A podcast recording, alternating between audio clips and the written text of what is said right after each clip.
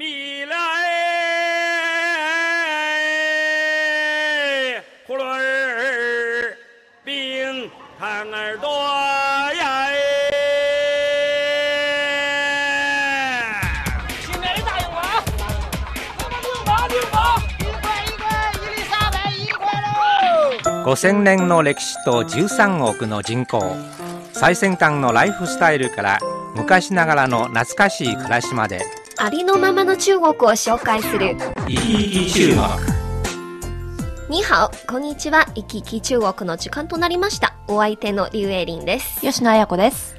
はい、そろそろ4月も下旬になりましたね。はい。まもなく中国では5月のメーデーの3連休を迎えます。そうですね。日本でも5月の連休ありますけれども、中国も同じ時期に連休になるんですね。はい、日本ではなんかこの時期になると飛び級のゴールデンウィークがあるんですね。そうですね。。今年はカレンダーどうでしょうね。あの、はいどういう風になってるのかちょっとまだ確認してないですけれども、中国は3連休。3連休、確かにうん3連休で、あのね、私もね、ようやく3連休を取ったんですよ。お !3 連休はお休みを取って何をするつもりですはいあの今のところまだ決めてないんですけど、んでも香港のあるミュージカルを見に行くそういうあ切符をすでに予約したんでえ、す。香港まで行ってミュージカル見る？であ香港のミュージカルのあれなんか劇団が北京へ来て北京でそうなんですか。え、はいどんな公演なんですか？あの中国の古典ですねあのコーロームっていうあはいはいはい有名ですねはい有名な古典の現代風にアレンジされたミュージカルなんです、うんなんかちょっと香港風の味付けでね。ちょっとなんか楽しみですね。香港風の古典はどういう風になるのか期待ですね、はい。吉野さんはどうするつもりですか？えっと、まだ私はね、あの、全く何も考えてないんですけど、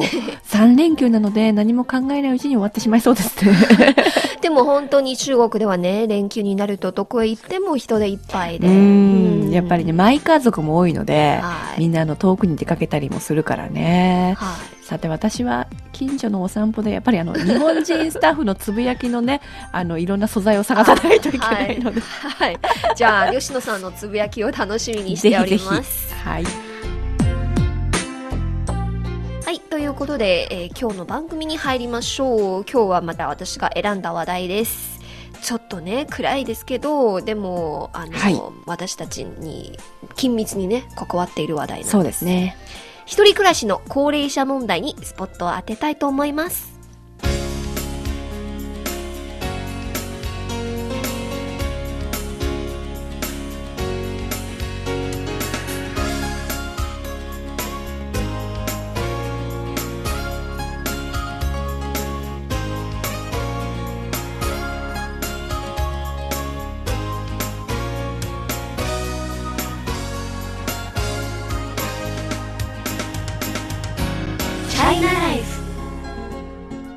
高齢化問題。これはむしろ今グローバルな課題ですね。そうですね。まあ中でもとりわけ日本は一番最初に高齢化社会に突入ということで本当に深刻な話題の割にはなかなか政策が進まないっていう感じですね。なんか少子高齢化っていう言葉をよく耳にするんですそうですそうです。ね子供は少ないしお年寄りが増えるしどうするのと言っても、まあ、具体的な策がなかなかないという感じですね。こちらではあの中国の社会科学院があの最新の報告書によりますと向こう30年、はい中国で高齢化が一層進み、えー今60歳以上の高齢者は1億8000万人いますが、はい。えー2030年に65歳以上の高齢者は日本を超え世界で高齢化問題が最も深刻な国になる見込みだそうですよ。2030年ってとこ、はいそんなに遠い将来じゃないですよね。あと18年間ですよね。ですね。わあ、えーちなみにですね、今日本の状況、これはですね、平成22年のデータなんですが、えー1億2800万人のうち65歳以上の人口が、えー2958万人。これは23.1%。うんで、えー2055年には75歳以上が26.5%になって、4人に1人がお年寄りという。いやーそれは厳しいですうね。んで、4人に1人がお年寄りなんですけれども、1.3人の若者が1人のお年寄りを支えることになると。これってかなり重い負担ですよね。はまあ、日本ではなんか高齢者を言うときにはよく65歳っていうはいまあ年を、えー指しますけど中国では今ほとんどはやっぱり60歳なんですね。ね、あの、退職年齢が日本よりも5年も早い。はい、ね60歳の時になると、まあ、定年退職になります。うん。だからまあ、その年齢の数え方によっても人数の幅がね、ちょっと変わってくると思いますが、それでも2030年には65歳以上がぐっと増えるということですね。日本を超えますね。また、あの、中国ではね、2050年になると、高齢化のピークを迎えるということなんですよ。50年か。その年、私もむしろその高齢者の中の一人。私もそうですね、もう本当に高齢者ですね。そう考えると、なんか、ビビッとなりますよね。そうですね、やっぱり自分たちに関わってくる問題ですよね。はい。まあ、私の晩年は高齢化のピークになるから、どういうふうに暮らせるのか、まあ、ちょっと不安もありますし。特にあの中国はその社会の変化が早いので本当にどうなるか見えないですよね。でもねエリーさん私が今中国に来て中国のお年寄りの様子を見ているとはい。まあ北京ですけれども割と楽しそうな感じなんですけどですね。私もぱ、はい。60歳早く女性だと55歳で退職、60歳で退職してまだまだ体も元気であのみんなに集まってあのほら麻雀したりとか とあのトランプやったりとかあと運動もねはい。よくしてすっごくおしゃべりが楽しそうにしてなんか楽しく暮らしてるようなんですけどね。ねえなんか中国の公園に行くと、まあ、若者の代わりにお年寄りが多いんですよね、はい。朝から晩までなんか踊ったり、うそうそう極拳をやったりいろんなイベントが盛んに行われているんですよ。なんか仲間がたくさんいるっていう気がしますね私の晩年もそうなるのかなって はいまあっていう、まあ、期待ちょっと不安がありますけど でもね高齢化が進む中ではいろんな社会問題を引き起こしますよね、この話題について一息入れてから引き続き迫りたいと思います。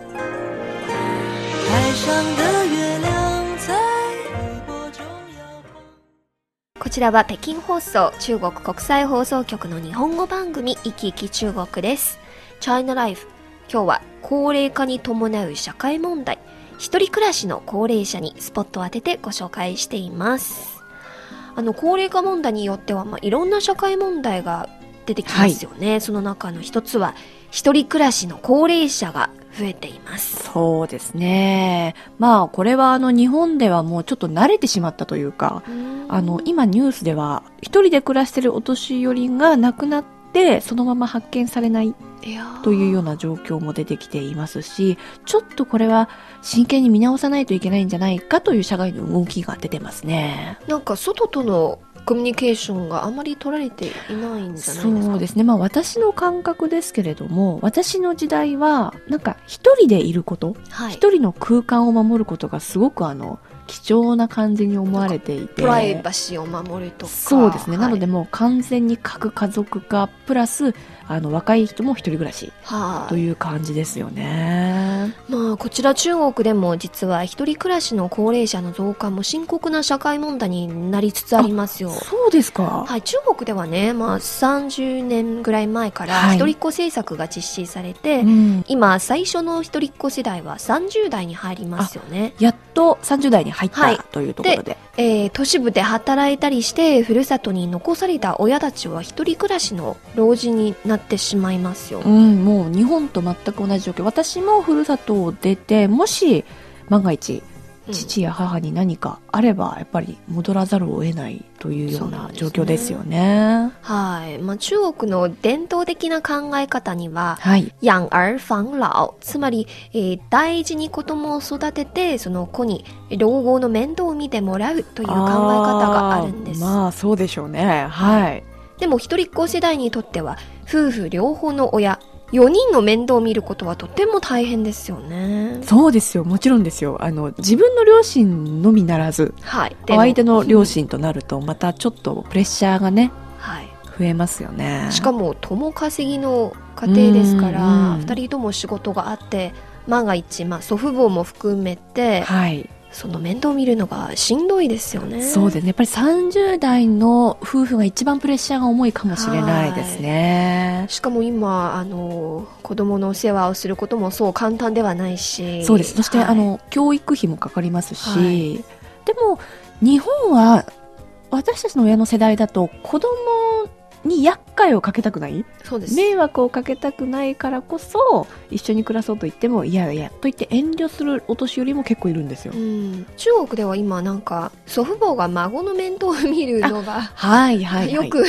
見られますよね盛んですけどそうですね。だから私は、だからこそ中国では、その核家族ではなくて、家族が協力して暮らしてるのかなと思いきや、結構孤独な老人が増えているっていうこのニュースにちょっと驚きましたね。そうですはいまたあの調査ではねはい。一人暮らしの高齢者の一番の悩みは精神的な拠り所は子供にあるということなんですよああ、これは中国の方は深いかもしれませんね。そうです。はい。この、えー中国社会科学院のアンケート調査ではね、50歳以上の方に生活の目的は何かという質問をしたら、7割の答えが子供のためだということなんです。子供のために人生を生きてると。す。そうなんです。えー、それってなんかちょっと子供にとってはプレッシャーですね。そうです。だから、まあ、あの、今は子供、また、あの、今後は孫のためにうんはい尽くしているんですよ。でもなんかこう、日本でいう子供のためっていうと、子供が幸せになるようにだけど、さっき言ったように、はい。えー、ヤンアーファンラオですか？はい。つまり、自分の老後の面倒をちゃんとしっかり見てもらうために、今子供に投資するという感じでしょうかね。うん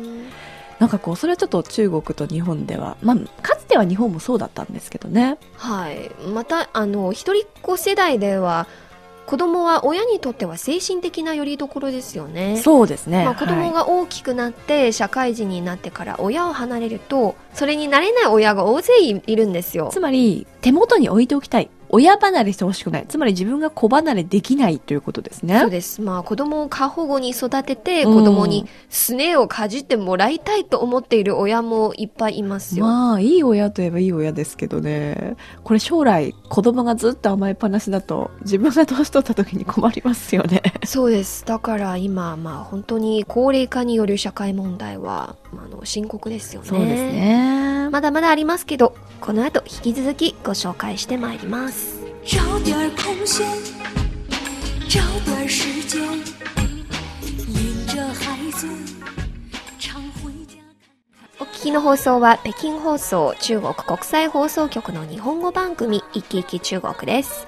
China Life 今日は高齢化に伴う社会問題一人暮らしの高齢者にスポットを当ててご紹介しています。先ほども、あの、一人暮らしの高齢者のお悩み、精神的な拠り所はないってはい紹介しましたけど、実はそれ以外にも、まあ、いろんな悩みがあるんですよ。うん。まずはね、経済面です。これ一番でも不安ですよね。そうです。ね。今、都市部ではなんか、養老保険とか、はい。年金があれば、子供を離れて一人で暮らすお年寄りたちはなんとなく自由な生活を楽しんでいるんですが、はい。あの、農村部では年を取ると農作業ができなくなり、え経済面ではかなり大きなプレッシャーになるんですよね。そうですね。うちの祖母がそうでしたね。あの、70ぐらいまで、あの、夫婦で暮らしていて、まあ、祖父が先に亡くなりましたので、一人になって、両親が祖母と一緒に暮らすようになったんですけど、うんやっぱり自分の体が動かないから、自分のお金が稼げないっていうことにすごくなんか、不安っていうか、そうなうんあの、覚えるみたいで、何もしなくていいよって言ってもやっぱり何かやりたいですね。やっぱりね、独立心が強いので。でも日本の場合は、例えば、あの、農村部に暮らしていても、はい年金とかちゃんともらえるんですよね？そうですね。あの、そう、特に祖母の時代は年金がしっかりしていますし、特に私の両親も60代ですけれども、はい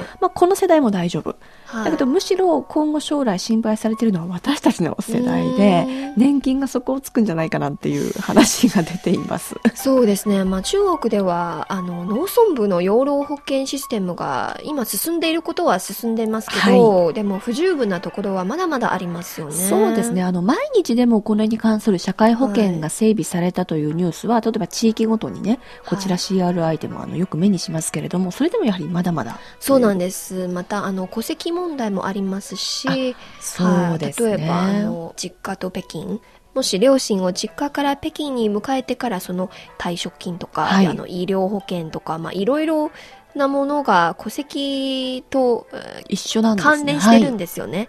だからそれがややこしいですよ。だから、もしエイリンさんのご両親を北京に迎えたとしても、その土地に住んでいないとサービスが受けられないので、どういうことですか、まあ、一人っ子なら、今中国の政策は一人っ子なら、その両親が、あの、子供と一緒に、あの、はい。戸籍を移動することができるんですけど、なんですか。一人っ子でない場合は、例えば地元にまた、あの、もう一人の子供がいると、うん。その両親の戸籍が勝手にね、移動することができないです。はい、中国はその計画出産制というはい。政策、一人っ子政策ですけれども、取っているので、そこの最速まで非常に細かく決められているんですそうなんです。そうなんねで。す。だから、まあ、地域によっては、あの、例えば、老後の医療保険とか、はいえー養老保険とか、地域政府がそれぞれ管理がありますし、その全国範囲での移動がまだあの進んでないですよね。そうですね。まあ大陸が広いということもありますし、まあ日本のように狭くて新幹線やら飛行機やはいらということが整備していれば、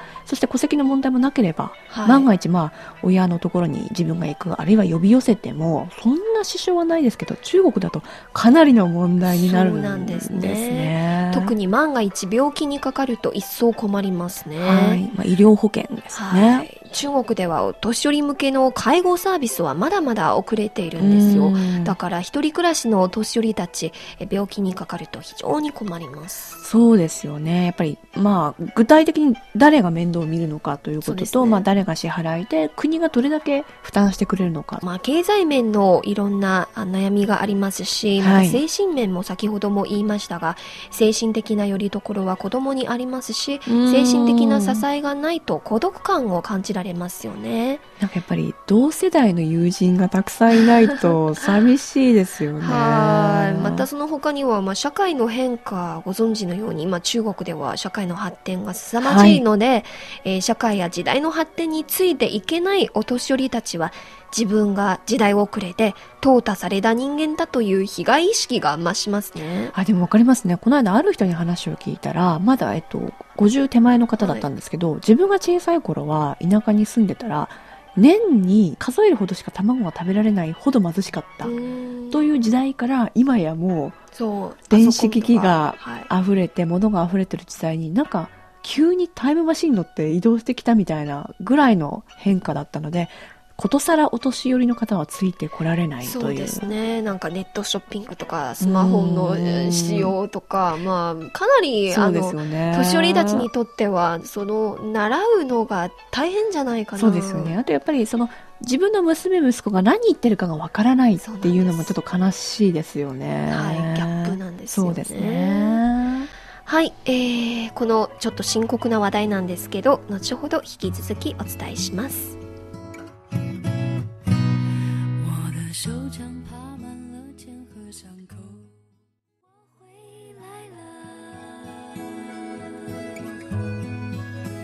お聞きの放送は北京放送中国国際放送局の日本語番組行き来中国です。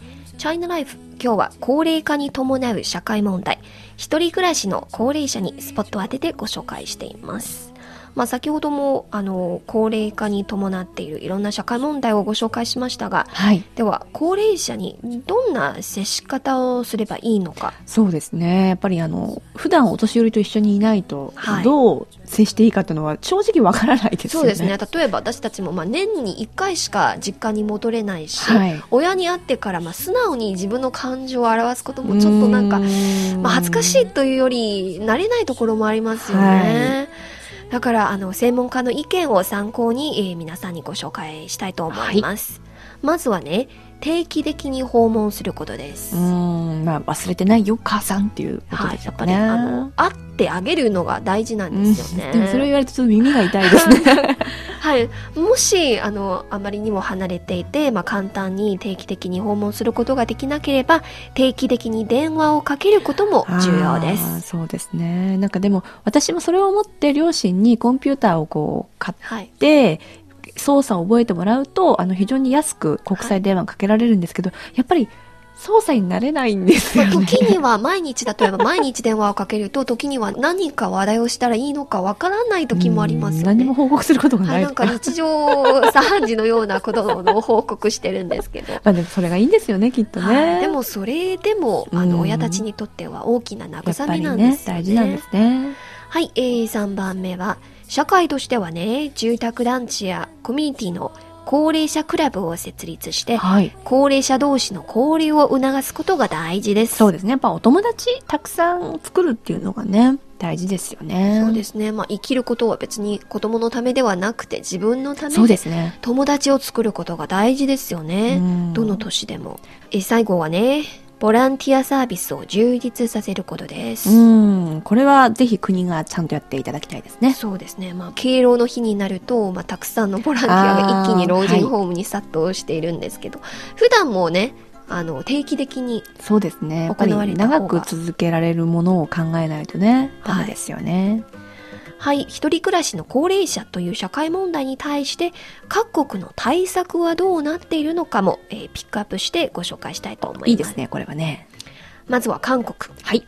韓国ではね、40代の女性を招いて生活指導係を設置し、定期的に一人暮らしのお年寄りに電話をかけたり、家庭訪問したりして、お年寄りたちと話し合うこと。うんまた韓国にはこのような生活指導係は7000人いるということなんです。なるほど。ちゃんとシステム化されているんですね。はい、それではあの吉野さんのはいふるさと、日本を見てみましょう、はい日本ではね電子ペットの犬とか はい介護ロボットの開発に取り組んでいます、まあ、さすが日本のロボット技術ということでしょうかね。お国柄ですね。はいまあ、技術を利用してそういう、えーなんか社会高問題をね齢者問題を解決しようとししていうねますね。で次はイギリスイギリスはね老人村を設立して55歳以上の方が村の住宅に住むことを申請できますあ、いいですね、これ。